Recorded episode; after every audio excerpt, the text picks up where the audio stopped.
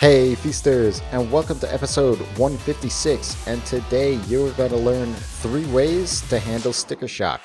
More importantly, based on this pushback, you will learn if it's just a sales tactic and if you should really work with them. Welcome to the Ask Rezzz podcast. I'm Jason, and I'm here to help you get past those bumps in the road, those struggles, those things that hold you back from building an amazing and profitable freelance business each and every single day. And sticker shock is sometimes real, but other times it's just a negotiation tactic. It's up to you to figure that out. But what I'm going to try to help you out with here is how to handle sticker shock in three different ways.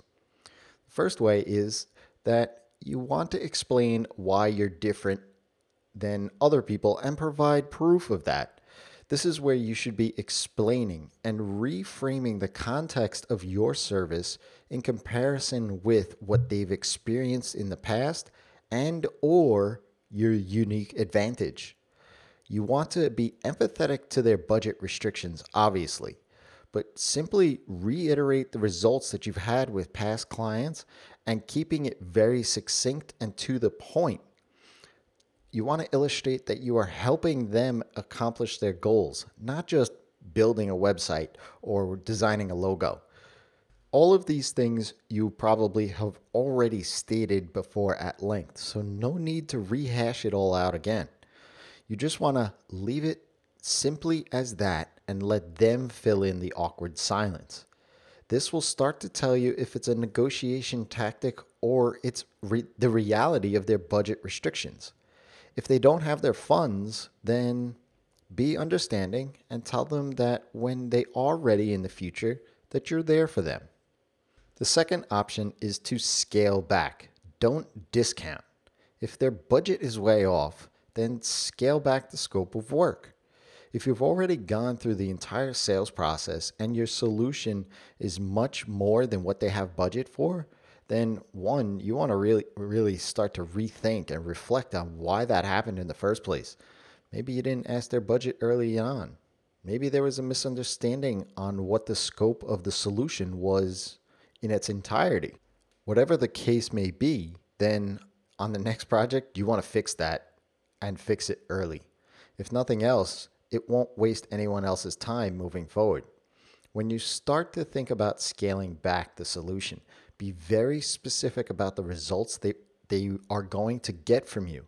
You want to share that with them because, well, you are removing bits of the project. So make them aware of the certain goals that won't be achieved. The third one is to just move on, right? If you're fully booked or this haggle was the latest of a list of red flags, then simply move on.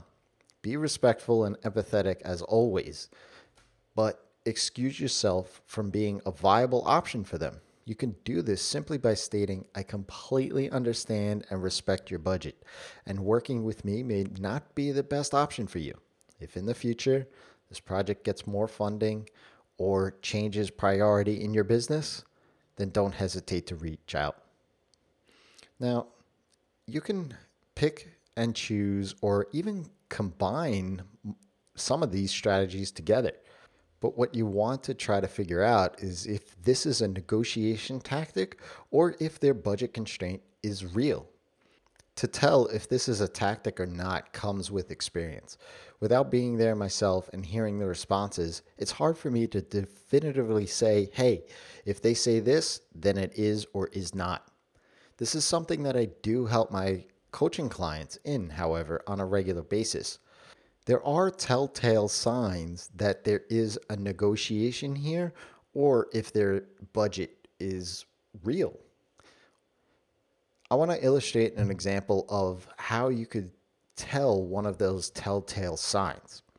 Say you give your proposal that's $1,000 and they respond that they only have a budget for 500, which obviously you wouldn't do the same thing for half the cost.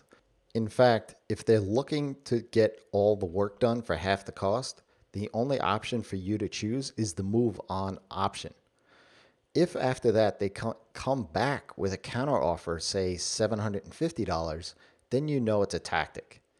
If you find a lead or a client starting to increase their budget during the conversation or even via email, especially if it's a quick response, then it's a high likelihood that they're just trying to get the price lower rather than being restricted by budget.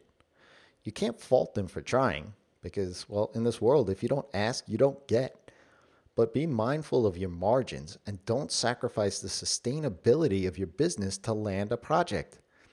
It's more important to note here that if they are haggling you on price, then you want to mark that as a red flag it shows that they may not respect the value of what you do and potentially could be telling of how they may take your suggestions and expertise moving forward throughout the project.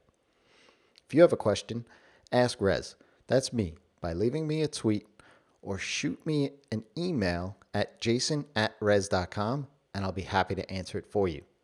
Until next time, it's your time to live in the feast.